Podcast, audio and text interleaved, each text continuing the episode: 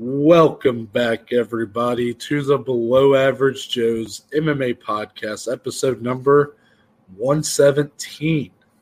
It's Monday, July 12th, 2021, and we're on the come down right now.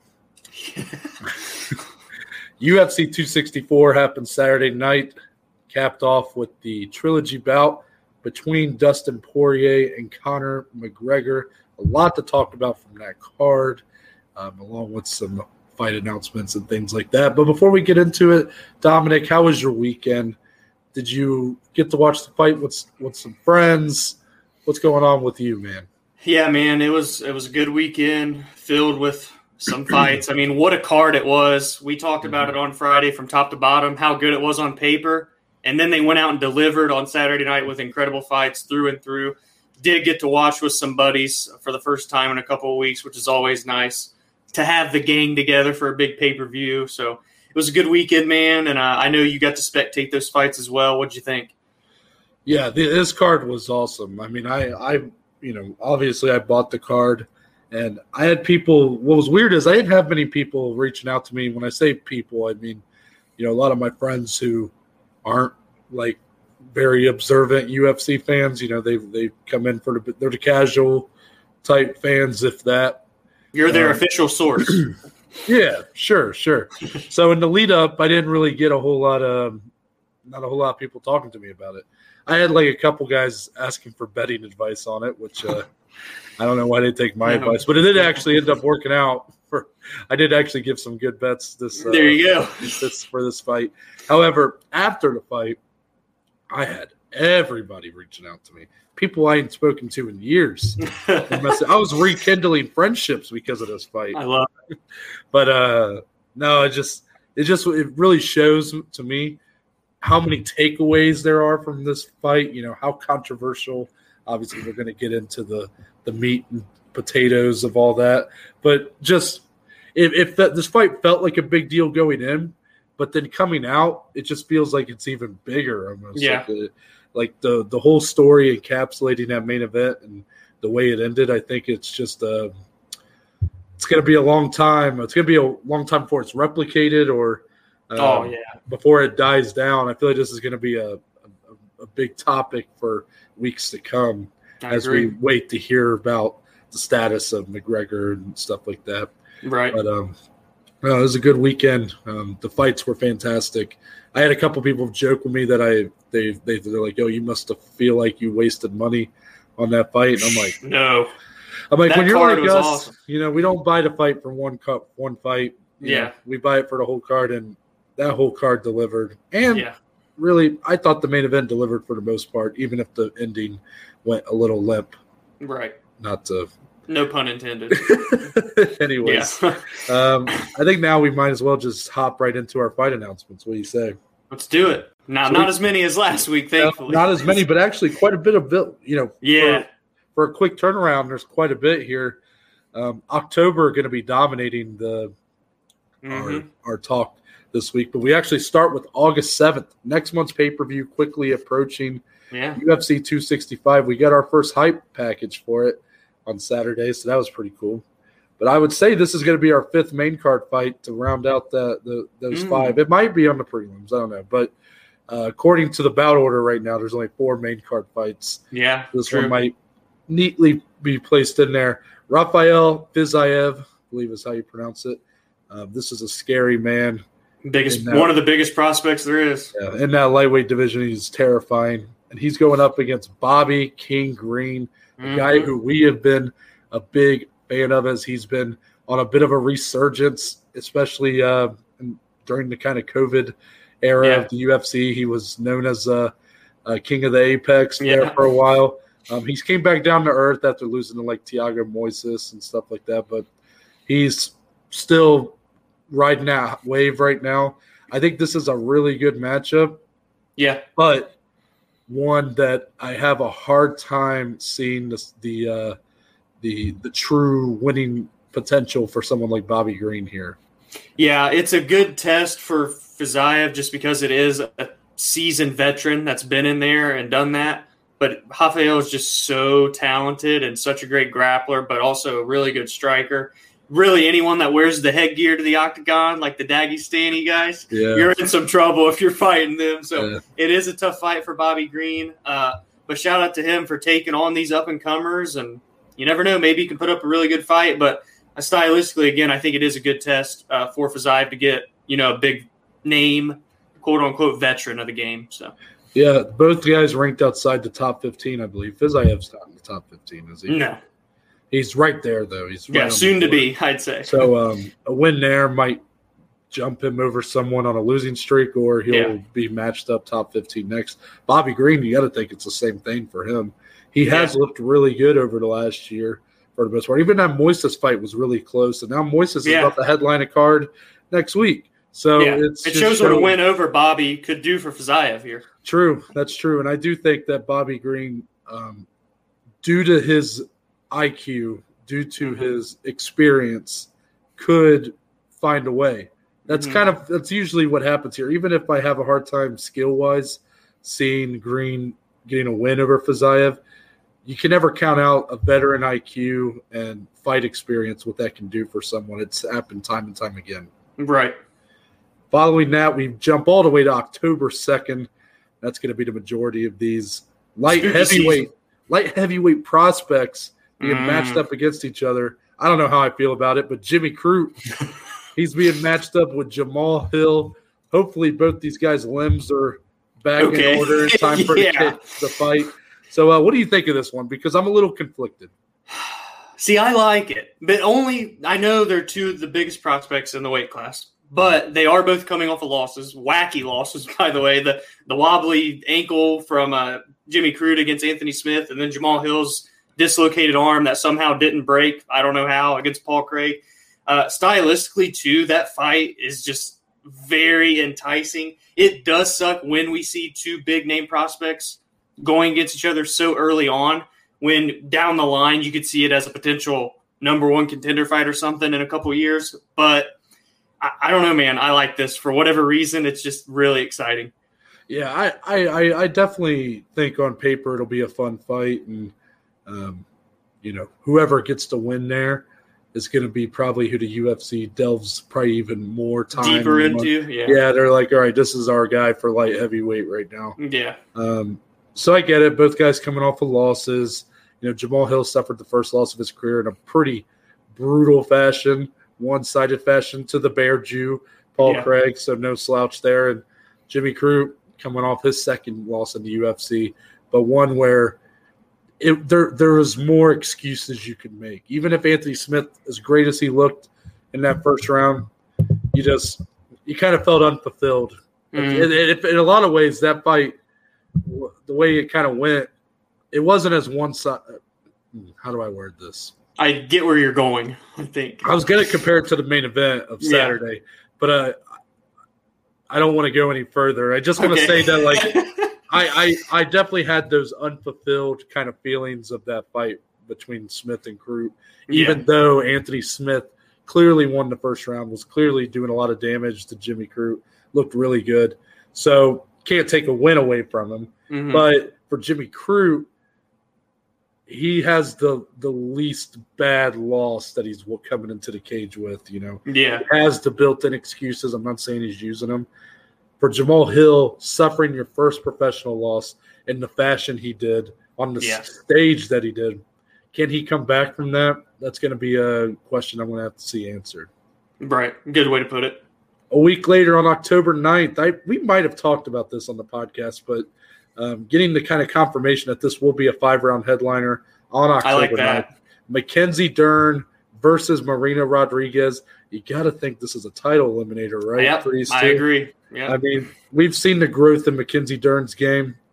Obviously, her jiu-jitsu is spectacular. Next level, yeah. But even she's become more confident of a striker over the last few fights. You know, for a lot of people, considering her background is in jiu-jitsu, she kind of got unfairly labeled as someone who would be afraid to stand and trade, but she's proved in the Jandagoba fight, and you know, even in a fight she lost to Amanda Hiba, she proved that like she can stand with the best of them. Now though, she's going up against another level of striker, Marina Rodriguez. However, Marina Rodriguez's biggest deficiencies have always been when she has someone who can take her to the ground. Yep. She's a bit lost when she gets there.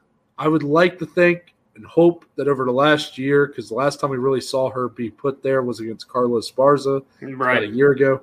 I would hope that Marina has made some improvements in that area to where at least if she's there, maybe she knows ways to get back up, because it did not go well for her. That's anytime she's lost or had a draw, it's always because her deficiencies on the ground have held her back.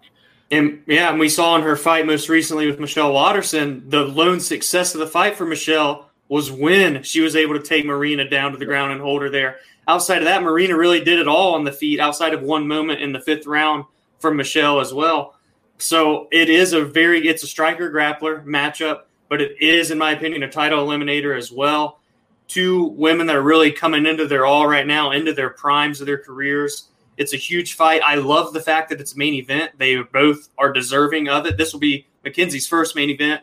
Now Rodriguez going on two straight main events. I love this matchmaking here. Again, in October, too. Hopefully by then we'll have a fight announcement for Rose and Carla. And then here's your clear-cut number one contender after that is what I'm hoping. So it's perfect on all aspects for me. Mm-hmm. Agreed. Also, October 30th is the big one. Mm-hmm. I believe this is the headliner for that card. We get Hamzat Chimaev, who will be back. And what's crazy is this is going to be about a year since the last time we saw Hamzat in the octagon. A man that fought 3 times in like a month. Yes. Has now went a full calendar year. Crazy. Fighting. That's the effects of COVID and whatnot have really, really halted Hamzat's momentum. But it's clear once this announcement got made and all the excitement around it, this guy's still going to, if he wins here, he's going to get right back on track. Oh, it's not going to be easy. He's going up against the top 15 ranked, the Leech, Li Jingliang. I think this matchup is perfect. It's not one that came to mind. You know, clearly we've never really pitched this fight. So good on the matchmakers at the UFC for being able to put this fight together. But Jingliang, pretty fresh into the top 15, but we know how good he can be. He's a guy that really does like to bully people in the octagon. Mm-hmm. He's going up against the biggest new bully on the block, Hamzat Chimaev. So I'm interested in that. I'm also interested in the fact that Jingliang is a very durable fighter. If you beat him, you got to take him all 15 minutes. Yes, you can't just put him out. Now you're going 5 rounds with him. You're Hamzat Chimaev, who has really made quick work of his UFC opponents. Who's going to be a benefit to that fight if it gets into rounds 3, 4, 5? Because Hamzat's had a lot of problems with COVID. Yeah, are there still effects from it, you know? And then Jingliang, I have no doubt that guy's going to be fucking built for it. So any other thoughts on that fight?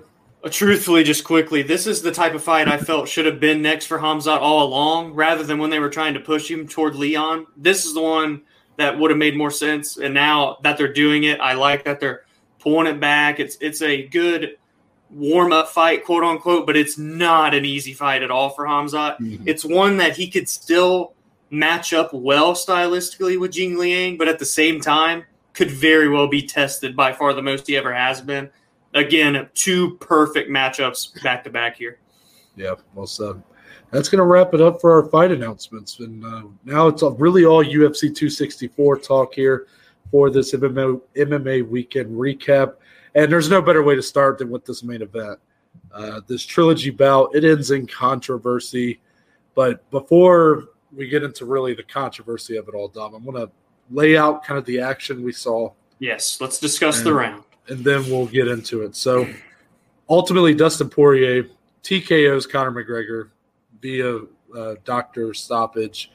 So the round it ends at the end of the first round. So 5 minutes, round 1 is what's credited as the win there. Very quickly, bout starts. Conor does look great early on, and he looks like he's back in his more natural, I guess, kick heavy body stance. Kick heavy for sure, throwing a lot of spinning kicks, and They're landing flush, landing on the body. Good stuff from him early. Once Dustin finds the range, he starts landing some really good combinations of his own. Mm-hmm. He starts putting some pressure on Conor, and then Conor clinches up. That's when you see what ultimately leads to Conor putting a guillotine on Dustin. That's even though it's in tight with his hands, he doesn't really quite have the leg positioning secure it. So Dustin, being smart, walked along the cage, able to kind of walk along the cage and get to the opposite side of Conor's body to kind of stop that. And ultimately, it was a risk for Conor to do it. Ended up not paying off because for the next 3 minutes, he was punished for it. was definitely landing some really nice ground and pound, hard elbows, and this is where I've seen some comparisons to the Khabib fight due to this sequence, and that's fair. I think it really showed maybe that Conor is just not the best fighter when he's having to defend off his back. I mean, he was trying, don't get me wrong, but he doesn't really. He's not able to really get these guys off of him, and he's not able to really control their posture. And he couldn't get up either.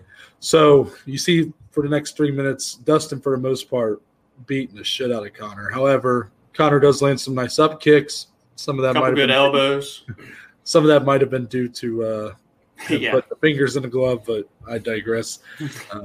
So with about less than 20 seconds left in the round, the what I was just talking about, the fingers in the glove, Dustin looks at Herb. He's like, hey, he's putting his fingers in my glove and pulling me to the kick. Yeah, into the up kicks, which could have ended very bad. Yeah.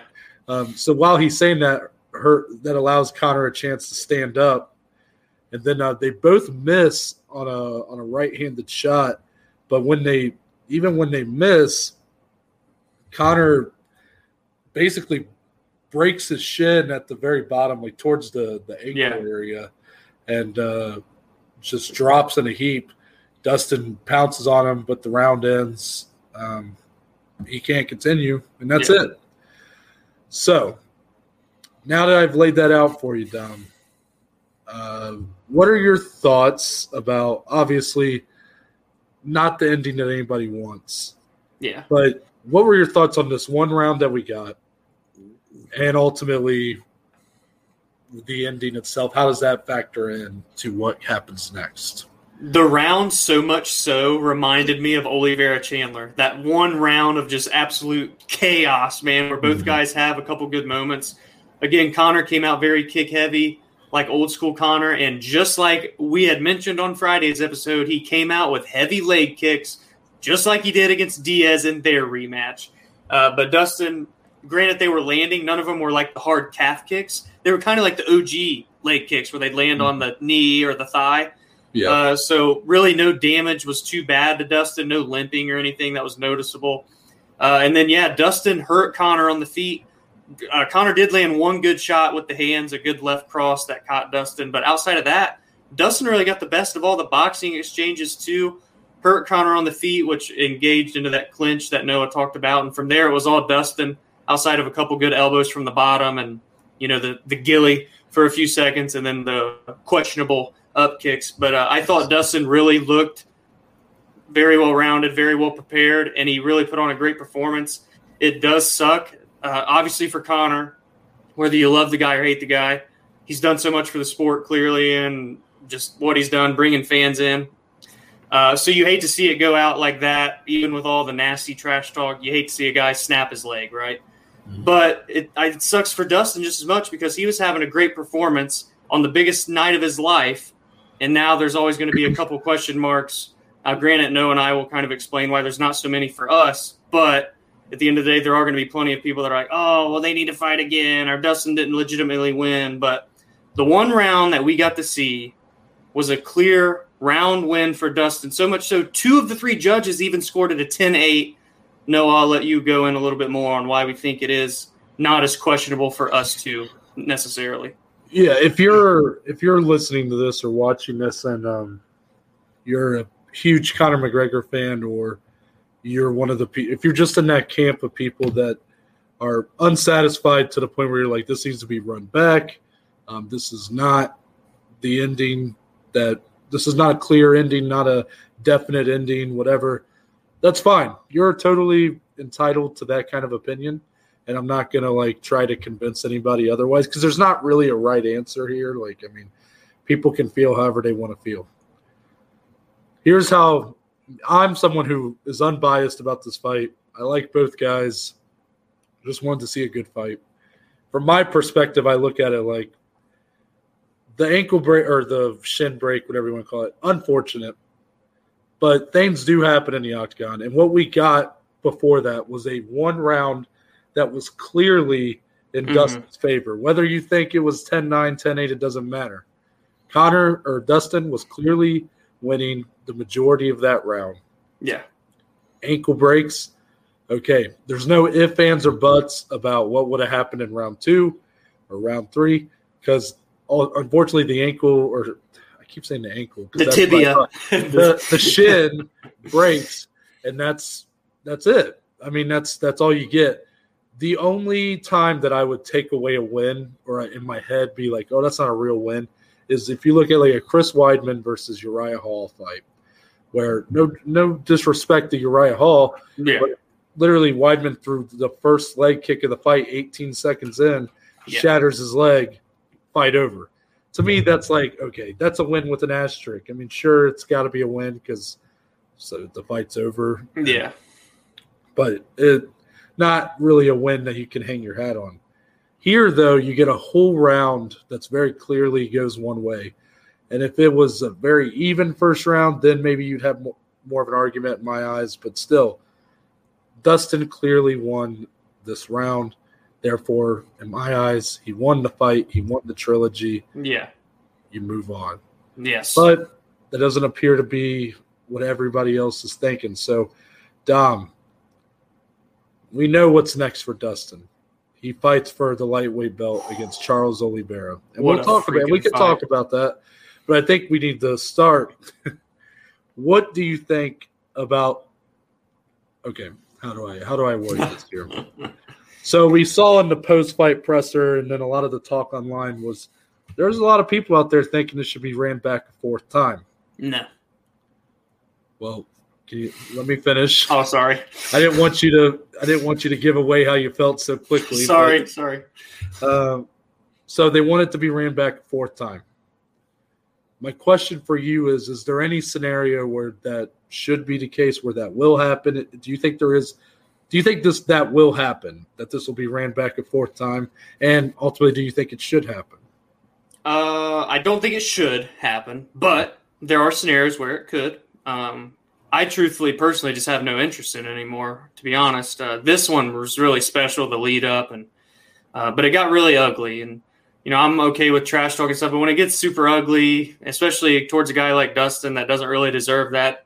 It's just uncomfortable for all teams. And like Conor didn't make himself look any better either. So you hate that for him. And, but there are scenarios. I mean, let's say Dustin goes out, loses to Charles and, you know, we don't know how long Conor's going to be out. I would have to imagine.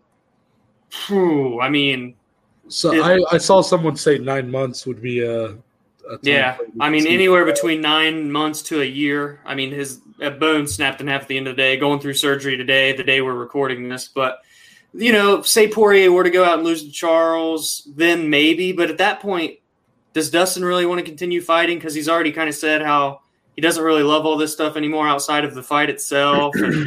Should he lose to Charles, would he ever be in a circumstance to maybe earn another title fight? I mean, maybe, because he is still at the top of the heap. I truthfully just feel that if Conor were to fight again, there's no rhyme or reason why we can't finally settle the trilogy that people have asked for years between him and Nate. It's just the fight that makes more sense to me. Both guys are coming off of, you know, losses, back-to-back losses at that. And it's just, I have no intrigue in it. I don't think it's as marketable anymore. I mean, obviously, Conor's going to bring in draws no matter what, right? He's Conor McGregor at the end of the day. But yeah, I'm not big on the idea of it. Dustin and Charles Oliveira for the title is one of the best feel-good story title fights we'll ever see. I can't wait for that to happen, hopefully by the end of the year. And I can just hope for a speedy recovery to Conor. Should he return, I'll obviously be watching. And even Poirier kind of said in the post-fight too, yeah, I could see we're going to fight again, whether it's in the octagon or in the street, blah, blah, blah. But should I win the title and Conor comes back, like, he's not just going to jump in and fight me. Like, you're 1-3 at lightweight. You have to at least win one or two to earn a title fight. So we'll see what happens, man. I think it all comes down to timing at the end of the day. But long story short, that was super long-winded. I have no intrigue in it. I think there's still other fights out there that are big for Conor and for Dustin. Just continue with the legacy and the belts at this point. So, well said. For me, the fourth fight, to me, I don't care. I'll put it like this. I could sit here and tell you guys that I have no interest in a fourth fight, and that I think, you know, kind of like what you were saying, Dom, like, the lead up wouldn't be as exciting or whatever. But I said a lot of those same things about them running it back immediately a third time, and look what ended up happening. They made it feel like a huge spectacle this week. Mm-hmm. And the lead up, I really bought into it after being not on board with it after the second fight ended. Wouldn't you agree with that? Yeah, I guess maybe more so now after this one. I just don't see as much from Conor anymore either. I don't know, man. So just to kind of continue, because it's really not my – I mean, who cares if I'm interested in it or not? Really what matters is will this fight happen? Where does it fit in?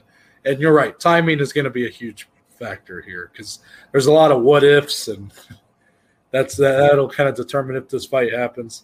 We'll see how long Conor's going to be out. I know Dom's definitely been on like the end that's like, okay, this could be like a year. I was seeing like 6 to 9 months type range. So, I mean, who knows? But I think that Dustin has to fight for his belt next. He fights Charles Oliveira. If he wins, I don't think you see this fight again in the octagon. Mm. Maybe it happens on the street. I don't know. Right. But if he loses to Charles Oliveira, then I think that's literally the next fight they do for Dustin. I really do. And he's going to take it, because it's a huge payday. And he wants to punish McGregor some more for what he said. Yeah. And McGregor wants that back, because he's got definitely going to be jaded by this experience. I mean, if you really think about it, yes, I know that Conor got a little – dirty with the trash talk. But in a lot of ways, this all started because he got called out due to by Dustin publicly for the lack of donation to his charity. That was where all this kind of bad blood started up again. Yeah. So in Conor's eyes, he looks at it like, I'm not really the bad guy here. Like, Dustin's the asshole. I'm just, you know, I'm just defending my honor kind of thing. So really, like, I could see where either one of these guys, like, I know Dustin seems like a really good guy, and I know that you're a pretty big Dustin fan, Dom, so I'm trying to tread lightly on you over there. You're good, dude. But I know that, like, nobody, to me, like, even though it kind of felt like Conor was like a villain in this fight, I really never looked at it that way. These are both just guys trying to sell a fight or whatever, and obviously, I think the bad blood's real. I mean, I think that was proven after the fight. Where I was shocked the way Dustin after the fight was. It's like he was going at him, like sit down, you bitch, and stuff like that. His wife flipped Conor off when they were leaving the cage. Yeah. Madness, but. While Conor's sitting on the ground, he's like, your wife was in my DMs. Yeah. It's like, ugly. All right, dude. I don't like it. I hate it, man. So I think if Dustin loses a title fight to Charles at the end of the year or whatever, I think they run it back a fourth time as the next fight for both men. But if Dustin wins the belt, I don't see Dustin allowing Conor. It's going to be like when Habib beat Conor and he's like, well, if he can come back and earn it. Yeah, and Conor just refuses to kind of play by those rules anymore. So can I pose you one question? Sure. Depending on Conor's comeback and the recovery and everything, and let's say that we don't get Poirier McGregor, is there a fight that sticks out to you that you would like to see Conor fight before it's all said and done for his career? The Nate Diaz trilogy. I mean, there's really no other fight. Yeah, I'm sure there are other fights you could make, but that's not as big. That's one where they're both in similar places again. Yep. You know, neither guy should be fighting for a belt right now. They both have had a bit of a skid in their recent bouts. They fight again because it's a trilogy that should have been completed a long time ago, but since Conor, you know, went off and boxed Floyd Mayweather, among other things, he just never really got to see it. Now would be the time to do it. That would be a great fight. Yeah. You guys are 1-1. There's another trilogy you can cap off if you want. And I truthfully, maybe this is a hot take, maybe not. I'll see what you think at least, but I think the McGregor-Diaz trilogy would be bigger than like Conor going to fight Dustin for a fourth time, in my opinion.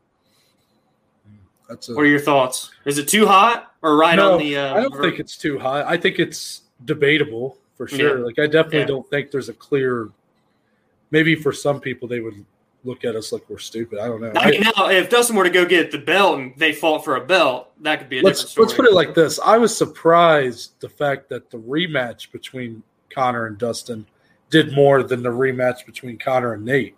True. And this trilogy, apparently, I don't know what the numbers are, but Dana said it was trending towards 1.7 to 1.8 million. Which would put it second all time. Yeah. So because of that, would a fourth fight do better than that? I'd have a hard time seeing it.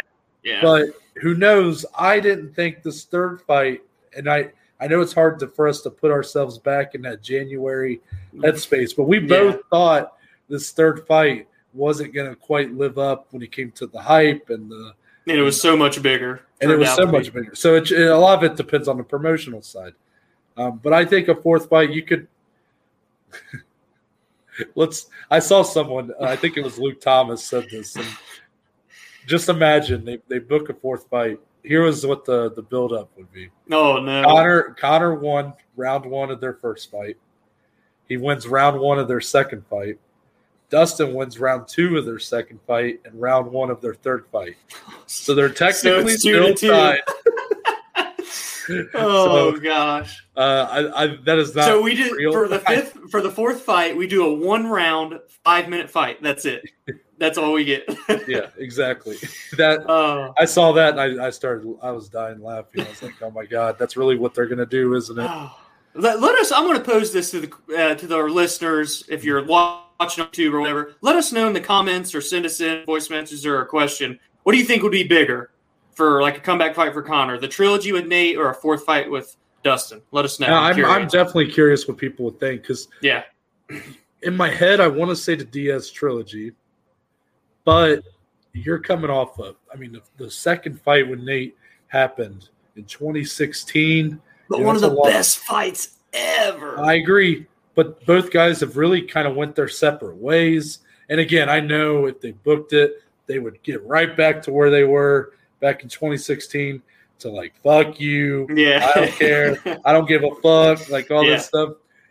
And the UFC would do a great job promoting it. So it probably wouldn't be huge, but just right now I have no clear, I think there's more of a built-in story for the trilogy than a fourth fight with Dustin. I agree. In my opinion. I don't know. We digress. Yeah. So let's move into our next headline here. It's actually not going to be the co-main event. We'll talk about it in a bit. Long live the shoey, baby. Why didn't we come prepared and do one for the episode? That's what we should have done.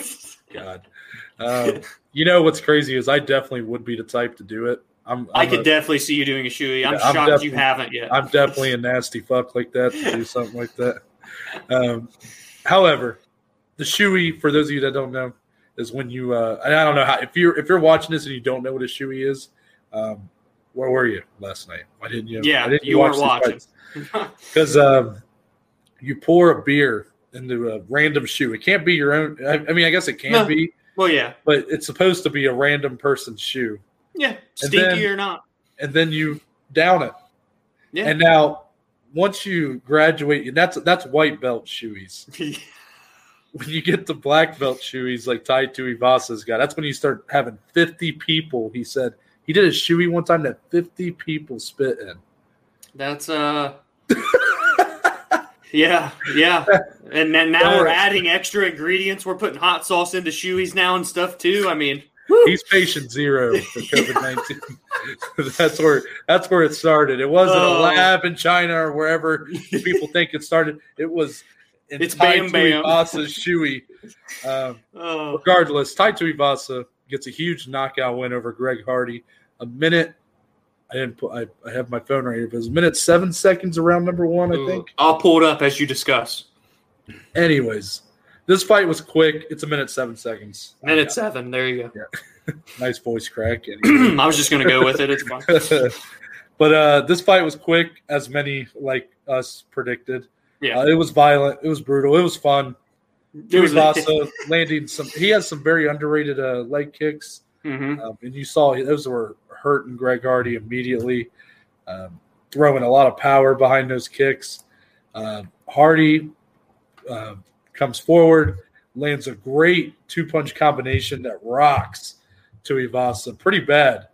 Tuivasa takes a couple steps back. Greg comes rushing in, misses with the right hand, I believe, that kind of puts him sideways to Tui. And then, so that way, he doesn't see Tuivasa just throw a crazy left hand over the top, and it just puts the lights out on Greg Hardy. Stiff, like fell down stiff. It was crazy. Not Flash KO'd him because he came right back too, but it was enough to get the win there.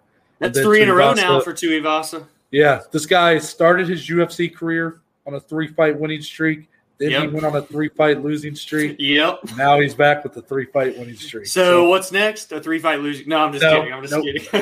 So this man proceeds to do about 4 shoeys on his way out. One had hot Dustin Poirier's hot sauce in it, and he was like, "What the fuck?" It was so funny, man. JP, our buddy, was watching with me. He about rolled on the ground laughing. Ty's trying to like wipe it off of his tongue. Yeah. Oh man, I feel bad for whoever's shoe that was. Like, it's one thing to have to walk around with the wet there were 2 more fights left that night. What do you do? Do you put the shoe back on? Well, you have to, right? I mean, you can't just walk around with one shoe.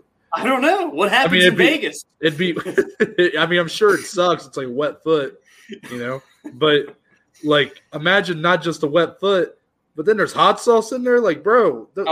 I would keep that shoe and just put it in a case and never touch it again. Like, imagine giving some Tai Tuivasa your all white shoe, and it comes back with some orange shit on it from Dustin Poirier's hot sauce. Yeah. Regardless, let's talk about this fight for a little bit because there is some stuff to talk about here. I want to start with the loser, actually, Greg Hardy.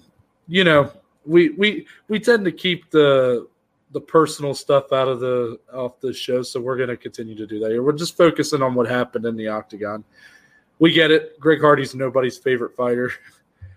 He has not done a great job of in his life of, I guess, making himself a fan favorite, if you will. However, it's obvious that due to his past as a all-pro defensive end in the NFL, that the UFC really wanted to kind of push him and try to capitalize on some of that marketability due to the fact that he's such a great athlete and he was crossing over from a different sport. Now that we're here where he has been knocked out, he's lost 2 straight. I believe he's 4-4 in the UFC. Can we firmly say that this experiment is kind of over, at least in the And when I say over, I'm not saying Greg Hardy's going to get cut. What I'm saying is putting him in these high placements. A featured bout, yeah. Like, do you feel like that's kind of done for him? Like, is he back to? Is he now just another guy in the machine, or is it just kind of inevitable that, like, due to maybe the amount they're paying him, that they're just going to give him these spots regardless? I mean, I feel he's a guy that you could still put like on a fight night, like main card. But not like a co-main or like a main event. And, should he go on a win streak, then, he could easily get right back into the featured bouts on pay-per-views or a ranked fighter or whatever. But right now, I mean, he still wants to build on his career, it seems, and he wants to stick with it. So, just hand him fights that are good. I mean, I thought this was a good stylistic fight.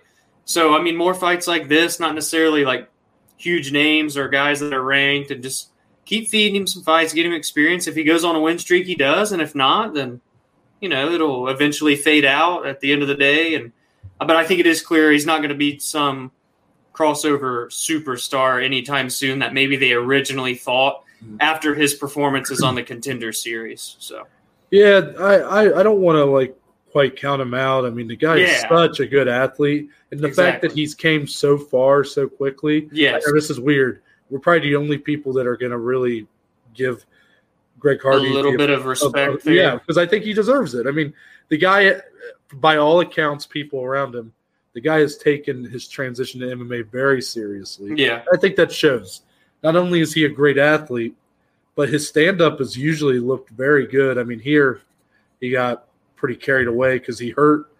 He did hurt Tai on the feet, but rushed in and got caught. Yeah. However, for the most part, his stand-up has looked really good, very powerful. It's just his ground game's weak, and his cardio is weak. So we just got to – I mean, over time, he can definitely get better at those aspects and make – I mean, I don't want to even count him out and say, like, this guy could be a top 15 heavyweight. He could be a top 10 heavyweight. It's just going to take time. Exactly. And I just don't know if they're really doing him any favors by giving him so much kind of – there's been so many eyes on all these Greg Hardy fights that just let the guy fight. It's kind of like he just needs some time to, like, I mean, this guy had maybe one fight outside the UFC. Yeah, that's it. Literally it. I mean, this guy's really a novice trying to figure it out, you know. Yeah. But for Tuivasa, top 15's got to be next, right? 100%. And I don't really have a name in mind. I'm happy for Tai Tuivasa. He's one of my favorite guys in this heavyweight division. You know, guys like him and Andrei Arlovsky are my boys. And for Tuivasa, a year ago, I don't remember if it was him or his manager, but someone in his camp basically came out and confirmed that he had been released from the UFC. Mm-hmm. That turned out to not be true, so I'm not sure what happened there. But the UFC gives him, after being off for like a year after that three-fight skid, they gave him a fight at UFC 254 against Stephen Struve, who was a veteran in his own right, a guy who'd been there, done that. Tuivasa gets a huge KO, and he gets put up with Harry Hunsucker out of Kentucky. Shout out Kentucky. Shout out Kentucky. Knocks out Hunsucker, and then here gets another big knockout of Greg Hardy. It's nice to see that Tuivasa's kind of back, you know, just – he's such an exciting guy, and he has such a good connection, positive connection with the fans, the shoeys. Everybody loves them. So I want to see this guy keep going. You know, can I throw one at you? Yeah. What are your thoughts on a guy like Walt Harris, who's on a skid, going back, and Tai gets an opportunity to fight up like that? One that would kind of make sense, or is that too mean to Walt Harris? Because I think that's still a fight Walt could win. I mean, what else? If Walt Harris wants to continue to fight, I mean, what else are you going to do? It's that type of fight. And it's a big fight. Everybody watches Tai Tuivasa. Like, don't get me wrong. Could Walt Harris get slapped? Sure. But he could also hurt. Yeah. He's quite the athlete himself. He can every one of Walt's finishes have been by have been by KO. So, I mean, it's the appropriate step back for Walt Harris, but also it's the appropriate step forward for Tuivasa right now. I don't know how far Tuivasa can take the skill set he has. You know, he's got some deadly power, great underrated leg kicks. That's definitely something that I think people are going to have to figure out here soon about him. But, you know, not a guy that loves the ground game. Yeah, right. Also probably doesn't have the best cardio in the world. So I don't know if I necessarily see this guy ever contending for a title, but I want to find out. You know, I'm gonna be on his team every step of the way because he's too fun. You know, he really does have that kind of that quality that you look for in a star. You know, so I agree. Loved that fight. I literally put on my Snapchat. I took a picture. I remember of the banner when it had the pre-fight graphic, and I said, and this is no disrespect to Greg Hardy. I just said it because I love Tai Tuivasa. I said, I need a Tuivasa win plus shoey right now, or else I'm going to riot. And then literally a few minutes, like not even a minute later, I'm like sitting there like fuck yeah, like you won. And he gets up on the cage and starts doing this. And I'm like fumbling my phone. I'm like, I gotta take a video of this. It was like Stone Cold on the top of the ring doing his beers. That's what it was like. Yeah, so very fun stuff there. But let's get into our last headline here, and that's going to be Sean O'Malley and Chris Moutinho ended up having a bit of a fight of the night type banger here. It was nuts. We call it, the headline says, the real life Rocky Balboa. That's going to be really the headline here is, you know, Sean O'Malley TKOs Chris Moutinho in round 3, 4 minutes, 33 seconds in. But the story here was all Moutinho. What a tough son of a bitch. Takes this fight on 1 week notice, making his UFC debut, quit his job for this fight. And he nearly goes the distance after taking a historical beating. Yeah, yes. And just kept coming back. Like a zombie. Yeah, I mean, kept green-haired zombie, man. Yes, yes. People were calling him green-haired. That's what Joe Rogan said on the commentary. This guy, you know, it was obvious this was a mismatch, and I'm not going to blame the UFC or Sean O'Malley for putting this fight together. Right. We talked about this. This is a kid willing to step up for 135 pounds on a week's notice. Yeah. Deal with it, fucking losers. Like, just deal with it. God, I'm so annoyed. Anyways. This fight was great, and it was very one-sided, but Moutinho just kept coming forward. And by the end of the second round, man, I was tiring nervous. Sean. Yeah, Sean looked pretty gassed. Like he was like, dude, okay, this guy will not get away. He's like, I regret dribbling the basketball in the first round, you know. But then round 3, Sean came out and probably had his best round of the fight. Y'all looked so good. So honestly, I do think there's some positive takeaways if you're Sean O'Malley here. But Moutinho earned himself a contract. Give that man. He got a $75K bonus for fight of the night, so shout out to him for that. They said he had a previous fights at flyweight. I actually would like to see him go down. Sean looked way bigger, didn't he? Yeah, so I would definitely like to see that. But if not, you know, I'm sure Sean's kind of a big bantamweight, tall, lanky bantamweight in general. But Moutinho did look quite a bit smaller here, so I'd like to see him at flyweight. What were your thoughts on this fight, Dom? And I know you didn't agree with it being fight of the night, but kind of overall, though, what did you think of this performance and where they go from here? Well, Sean O'Malley, no matter – you can't say, oh, he's just fighting some guy making his debut. You know how hard that probably is still to put on a performance like he did? He landed, 80+% of his strikes? It was over 80% of his strikes. Over 220 strikes he landed. It was nuts. It was a record. His output, his accuracy. Yeah, it was a record. The most in a 3-round fight ever. Yeah, absolutely nuts. So it was a great performance by Sean, and it's more so discredit to Chris Moutinho. The green-haired zombie couldn't be put away. Even when the fight was stopped by Herb Dean, he was on his feet, and Herb said, this is enough. I can't see any more strikes that landed. I could see it going either way. I was upset in the moment because I was like, oh, there's just 20 seconds left. Let him keep going. But then I was like, okay, I get it. I get it why you stopped at the same time. So I'm on the fence either way. Do it that way you will. You can't take anything away from Chris Moutinho. He couldn't have had a better debut outside of taking less damage and getting a win. He proved everyone how tough he is, how big his heart is, and that he truthfully does have some decent strikes. I mean, he landed on Sean some good right hooks as he was moving. So imagine the guy on a full camp. He definitely earned a contract, another fight, another main card fight, for God's sake. Keep him on a main card of a fight night or something. But Sean O'Malley stole the show as usual. People tune in to watch him fight, and he put it on display again. His striking is, dare I say, next level for this bantamweight division. It's special. I like that, man. I definitely agree. That 80% clip, I mean, people are going to discredit Sean O'Malley for this fight, and I disagree completely. Yeah. I just want to get out in front on that. I didn't see it too much last night, but it's going to be there because we knew this is a bit of a mismatch. So, of course, people think because of that, Sean O'Malley should be able to get this guy out of there in a 1 round. But nobody knew the kind of chin this kid had, and obviously, he's coming in here looking for his big break. So that adds some heart to it. And Sean's trying to put on a really good performance, and he does, landing at an extraordinary clip puts it on this kid. Many other people would have been finished. Yeah, no doubt. I mean, the only chink in the armor that you saw for Sean was that he just looked like he was gassing a little bit. Yeah, due to being on his bike the whole fight. Yeah, he was constantly on his. But that's pretty much what's going to happen for any guy in that same situation. Yeah. Obviously, Moutinho did not have much striking defense here. He didn't necessarily land too many great shots. I thought the stoppage was very justified. I thought that fight could have been stopped a round to get before it. Mm-hmm. The reason why I think the stoppage was very just in that moment, and there's a lot of people shit on Herb Dean for stopping fights too late. Damned if he does, damned if he don't, like, man. Come on, man. Pick a side, people.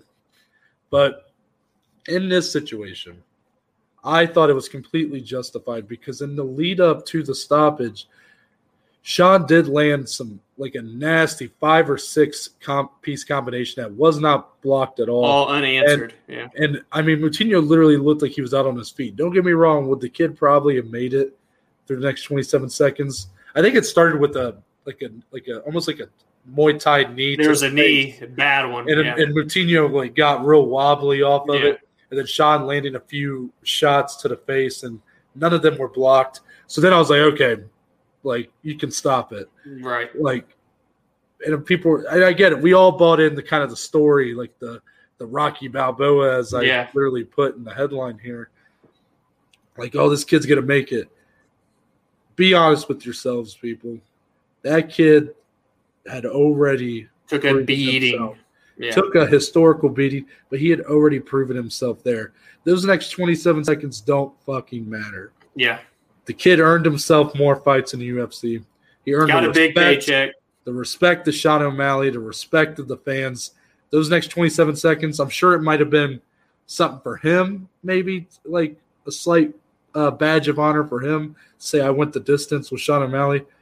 It doesn't matter. Yeah. You proved your point. You more than proved it. Yeah, he didn't need to take any more damage. There was no way he was winning that fight. Right. In those last 27 seconds. So that's my thoughts on the stoppage. I thought it was completely justified. And typically I'm someone that kind of goes the other way on a lot of those. I tend to if a guy's not out, I tend to kind of be like, oh, they probably should have let it keep going. But this kid's chin was one of the best displays of taking shots I've seen in a long time. Crazy.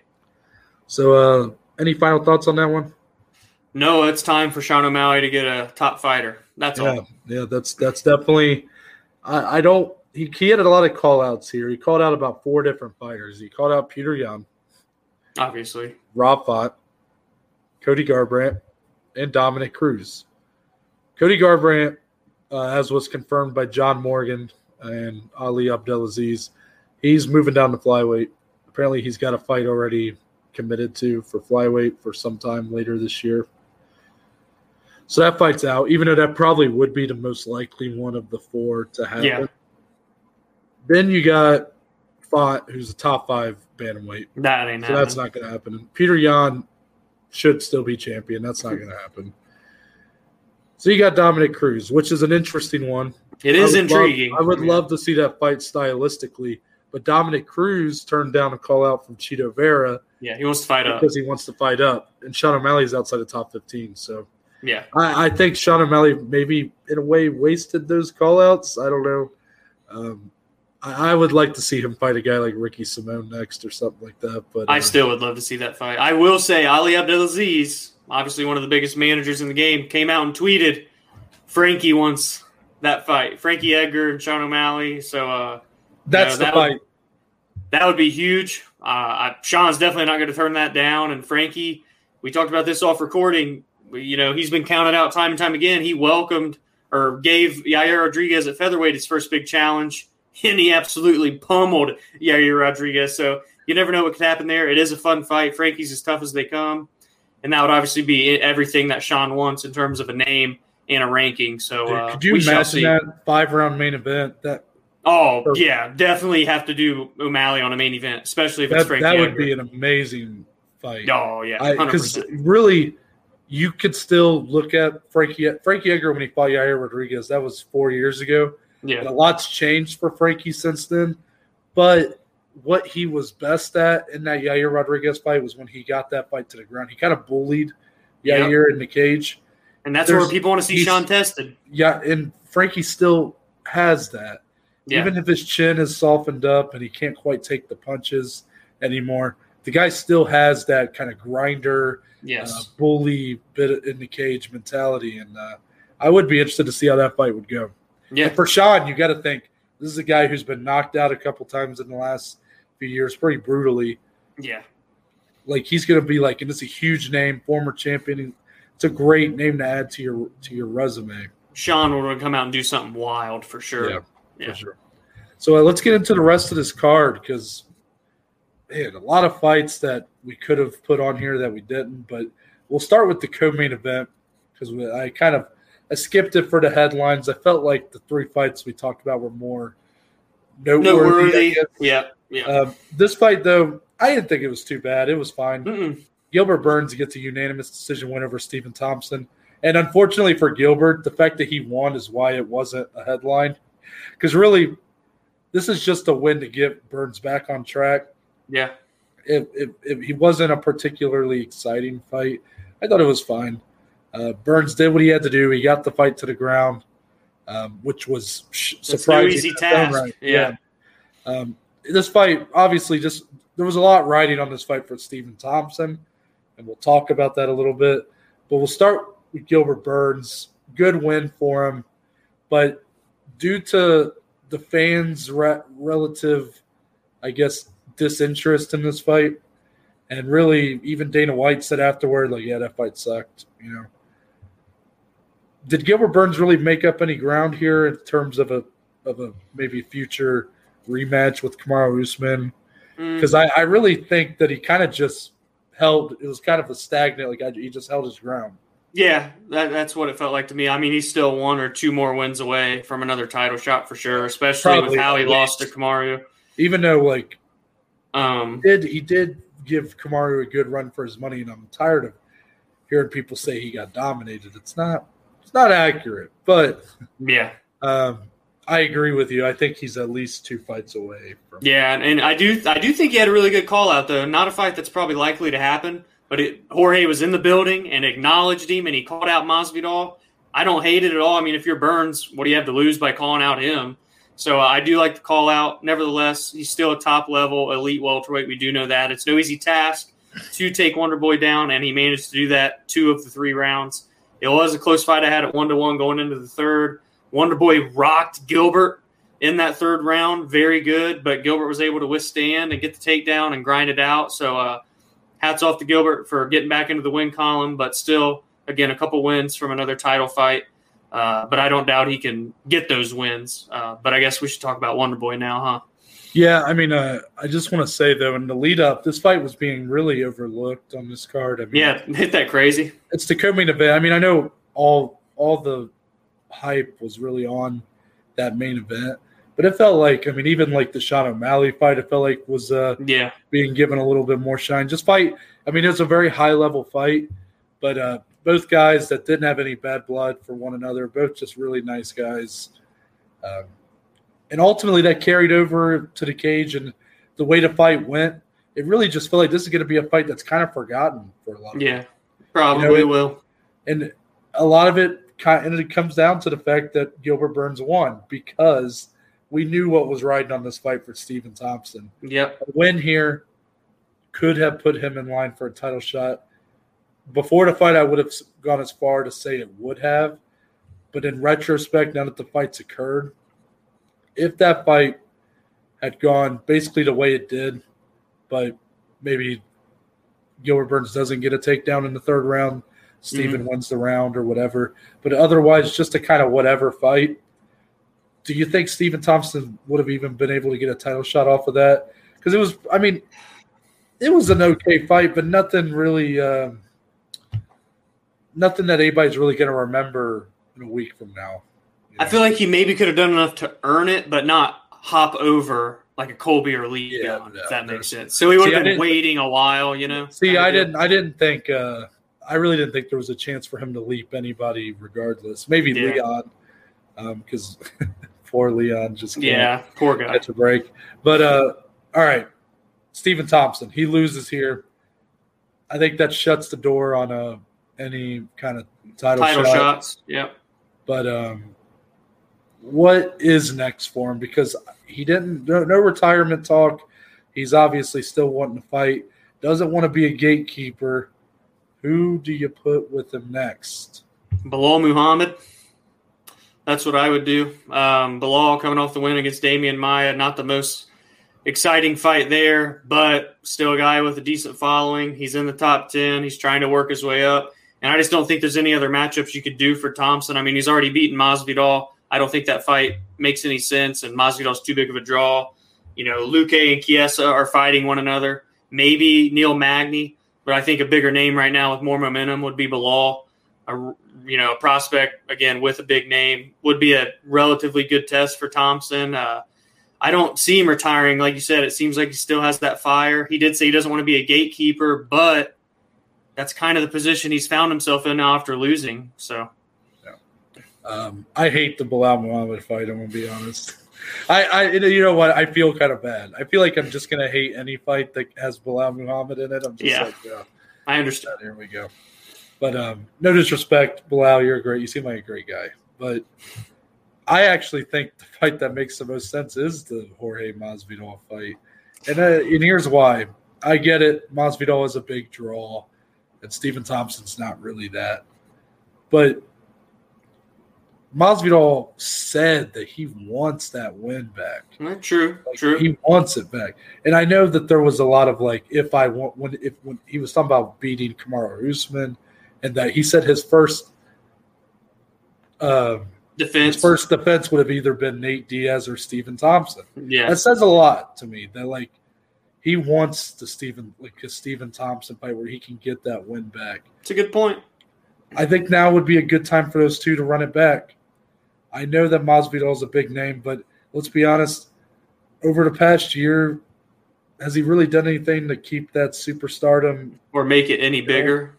Yeah, I don't think it's gotten any bigger. And maybe it hasn't dropped off necessarily, but maybe it has. So do you just co-main a pay-per-view with them probably? You either co-main or you give them their own fight night. Probably co-main a pay-per-view. I was going to say Jorge's still maybe too big for a fight night headliner. I don't know. I'm overlooking a Stardom still. I just feel like ever since the Diaz fight, after that, it just feels like he's not really done anything to – or after Fight Island, I should say. Right. He's not really done anything to – you're only as good as your last performance, and it feels like, he hasn't really done a whole lot to keep himself relevant with fans and stuff. Regardless, that's the fight I want to see. I know it might not make sense to you, but to me, I feel like there's reason for it to happen. Mm-hmm. Due to Masvidal seems very picky about – what fights he's going to take. It has a storyline built in where Masvidal wants it back. He wants that win back. It's a loss that he feels like he's grown a lot since and can kind of come back from it. Right. So for that reason, I think it'd be a fun fight. And neither guy going to be fighting for a belt, but they could make some good money together. Fair play. I don't hate it at all. Following that one, we're going to go to our prelims. Your prelims were banging. Your fight of the night pick. Michel Pereira gets that unanimous decision win over Nico Price. This fight was nuts. I mean, did anybody think anything? It was going to be anything different. It was insane. This fight was awesome. It was really fun. I wasn't scoring the rounds like I usually do. So were you surprised that Pereira got the win? Because I actually in my head I was like, based on the way that fight was going, I almost thought Nico was going to get the win there. But I can't remember what I had it scored, but Michel had the bigger moments and hurt Nico badly, first and second round. But then as the second round was coming to a close, Nico started to come on. And then the third round, Nico was going off. I mean, the sense of urgency to get the finish was there, and he was hurting Pereira, and he just never whimpered. Neither one of these guys. You literally have to put them to sleep, or you're going to just have to grind out a decision against them because they're not just going to go down easy for you. It lived up to all the hype. Everyone expected it to be this crazy, and it was. Of course, Michel gets the win on the judges' scorecards, but neither guy's stock goes down. I think they both go up, truthfully. And I will say, now Pereira's gas tank is still questionable, but seeing him be more patient these last couple fights, you see some more potential, you know? So, and I still think he's a massive welterweight, by the way. This dude could easily be a middleweight. He is huge. I don't know how he makes 170 pounds. I don't know how he does it. Because he was definitely 200 pounds last night, easily. Yeah. But I do like seeing more patience out of him. This is a guy that's still like 28 years old but has like 37 fights or something crazy. He's the oldest-looking 28-year-old I've ever seen. It's crazy. So seeing more patience out of him is exciting because you're always going to be in a fun fight with him regardless. And he only did one flip last night, which is cool. It was a very crazy flip. His foot landed on Nico's face. Is that illegal? I don't know, but I liked it. So they're always in fun fights. This fight lived up to everything. What'd you think, man? It was definitely illegal. That was definitely illegal. I mean, that's a stomp, right? Yeah. It's. I saw even Nico's like, what the fuck? Like looking at the ref, and the ref didn't do anything. I'm like, okay, well, apparently this is a way to counteract those rules. It's just to flip onto your opponent. Yeah, it really was everything I thought it was going to be. And I hate to say that, like, as if that – like these guys deserve immense credit because they were expected to put on one of the most fun fights of the night, and they did. Yeah, you don't see a lot of times those fights don't live up, and I really was in my head trying to reserve my expectations because you saw Pereira in his previous outing with Chaos Williams, that more smarter approach led to less fireworks in that fight. Right, and Pereira just. He definitely looked to be playing it safer. I don't know what I'm trying to get at with that one, but here Nico definitely brought out the wild man in Pereira a little bit more, and it was a really fun fight. But yes, you're right. Pereira did fight with his head on, outside of like doing flips. I mean, right. That's the only part. The Superman really punch off the cage. Yeah. I mean, you can. You can only take so much of the wild man out of Pereira, but he was lured right back into it. Yeah. It was fun. I for both guys, you know, they're always going to be in fun fights, so should have no problem getting matched up with another fun fight. Yeah, exactly. A little lower on the card. Ilia Topuria gets the knockout of Ryan Hall, 4 minutes, 47 seconds of round number one. The kid's a problem.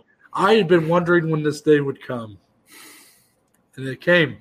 Yeah. And a lot of people might not agree with me on this, but I look at this like we finally saw someone expose Ryan Hall. When I say finally, I don't mean like I've been hoping. Waiting, yeah. I just mean like I knew Ryan Hall had a very limited but elite skill set. Yes. And he, every fight, you know, those roles are like that's what he does. He kind of refuses to stand and trade. I saw someone say that he takes advantage of the fact that the UFC doesn't allow soccer kicks. True. But, you know, for people watching, and you saw it in the octagon, he started getting booed a little bit. Yeah. It's a very confusing style to watch. Yeah, it was crazy. But it always looked so out there that you're like, this can't be that successful, right? Like, there's got to be a limit to this, but we've yet to see it. He looked incredible against BJ Penn, Darren Elkins, among others. Here against Topuria was a huge test for both of them. Topuria 10-0 coming in, looking like the future of the sport. Yeah, Ryan Hall 36, but the fans have really bought into him as like this dark horse, like guy who could maybe beat anybody in the division. And Topuria just kind of slammed that shit down. Yeah. This was not the best look for Ryan Hall here. He did, I think, 14. Count them, Imanari rules or whatever. I've not rolled that much in 23 years of life on Earth. And I think maybe one of them was somewhat successful, but Topuria just was very composed. Didn't get very impressive. Didn't get overzealous, and once he was able to land those shots, he took. It didn't take many to put him to sleep. Out. Yeah. What were your thoughts? Well, Topuria, for being a 24-year-old kid and being able to evade and get out of those rolls and keep it on the feet, I was very, very impressed with Ilia, seeing him just stay composed. And when he found the opportunities to land shots, he didn't shy away from them, and he took them, but was able to, again, evade, get out of the submissions, get out of the leg locks. I was very impressed by him. He's 11-0 now. I think all of his wins are via finish. This kid needs a top 15 opponent, I think, in the featherweight division. Nice. I know. Could be a hot take, but arguably he just fought one anyway last night that didn't have a number. I know people are going to be like, well, he didn't fight like a ranked fighter. I get it, but Ryan Hall before that was essentially ranked. Is Cub Swanson ranked? I think he is like tied for 15th. That would be a sick fight. There you go. Cub Swanson. That'd be a really good fight.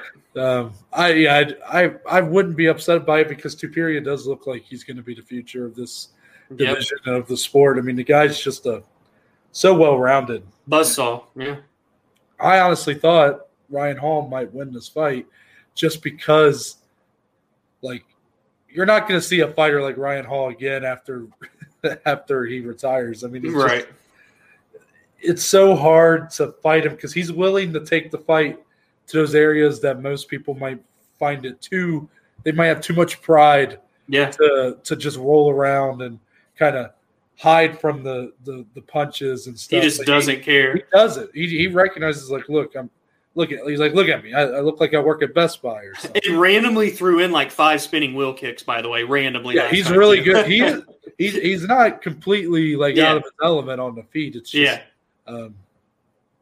he recognizes where he's going to want to fight at. Exactly. Tries to everything he can to get it there, and it's very weird to watch if you're someone who's. If you were new last or on Saturday night, you were like, "What the?" And you can tell the fans in the arena booing the shit out of him too. Yeah. I definitely think Topuria top 15. Makes sense. He's a stud, man. Bright future. Last one here that opened up our prelims, not the early prelims, but Dricus Du Plessis. Wow. KOs Trevin Giles in round 2, 1 minute 41 seconds in. What a fight. This was the battle of prospects. Mm-hmm. Giles looked great early. Yeah, he did. So I like Giles' movement a lot. You know, keeps his hands a little low, but I always like it when guys can do that effectively, where they can use their movement to get it to evade shots rather than having to kind of turtle up. Because Du Plessis was the opposite. He was coming in, has that kickboxing background, so he came in with like the box defense going on there. And early Giles looked good, but I don't really – actually, I'm kind of having a hard time recalling the action in this fight, but I remember – well, Dricus utilized good grappling in the first round too.